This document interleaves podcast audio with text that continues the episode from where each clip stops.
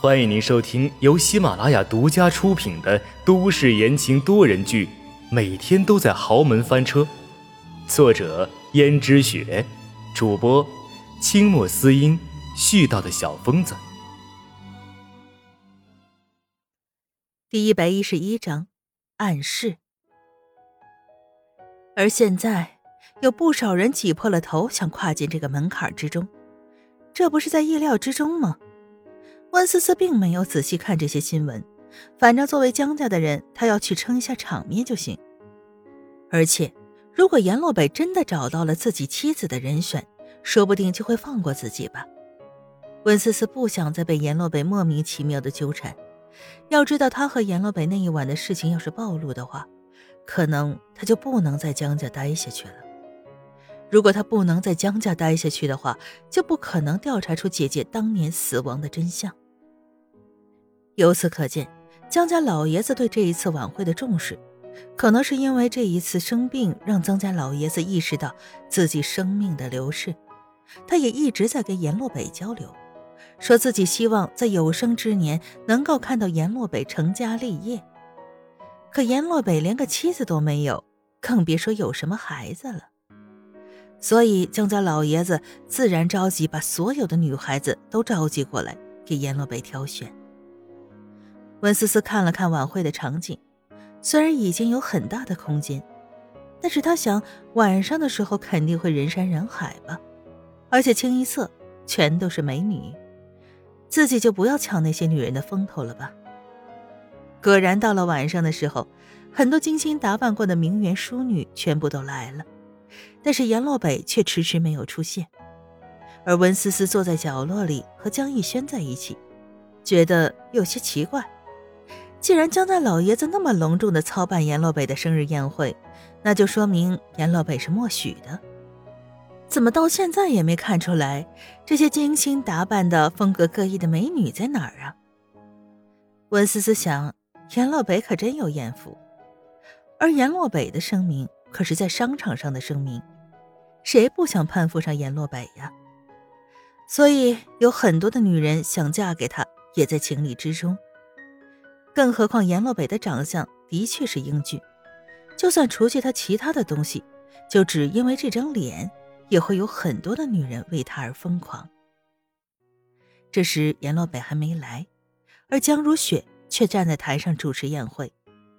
江如雪拿起话筒来说道：“首先，我代表江家感谢各位来宾参与这次的生日晚会。”大家都是上到名媛庶女，小到小康之家的女孩，我相信在场的一个个都是十分出色的。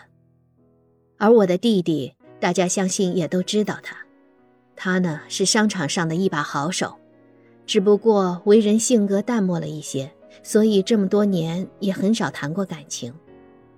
现在他需要一个温柔贤惠的妻子帮他照料家事。或许在座的各位，其中有一位就是他的有缘人。只不过我们江家也是有门槛的，不是什么良莠不齐的人都能迈进来。当然不是说在座的各位不优秀，但是为了避免有人鱼目混珠，所以从现在起，在身上动过刀子的小姐，请离开生日晚会。江如雪话音一落。底下的人像是炸开了锅。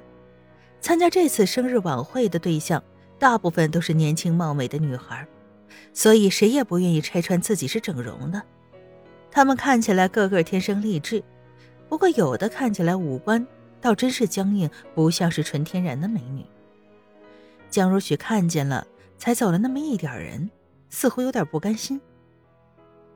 好，如果大家此刻留下来的。都是脸上、身上没动过刀子的纯天然美女，那请大家卸妆吧。说完，江家的下人都穿戴整齐，拿了许多卸妆水走过来。这一下子，底下都炸开了锅。这怎么这是怎么回事啊？不是晚会吗？怎么忽然变成卸妆大会了？变成卸妆大会了。江如雪道：“当然。”我不强迫在座的任何一位小姐卸下你们精致的妆容，但是不愿意卸妆的就离场吧。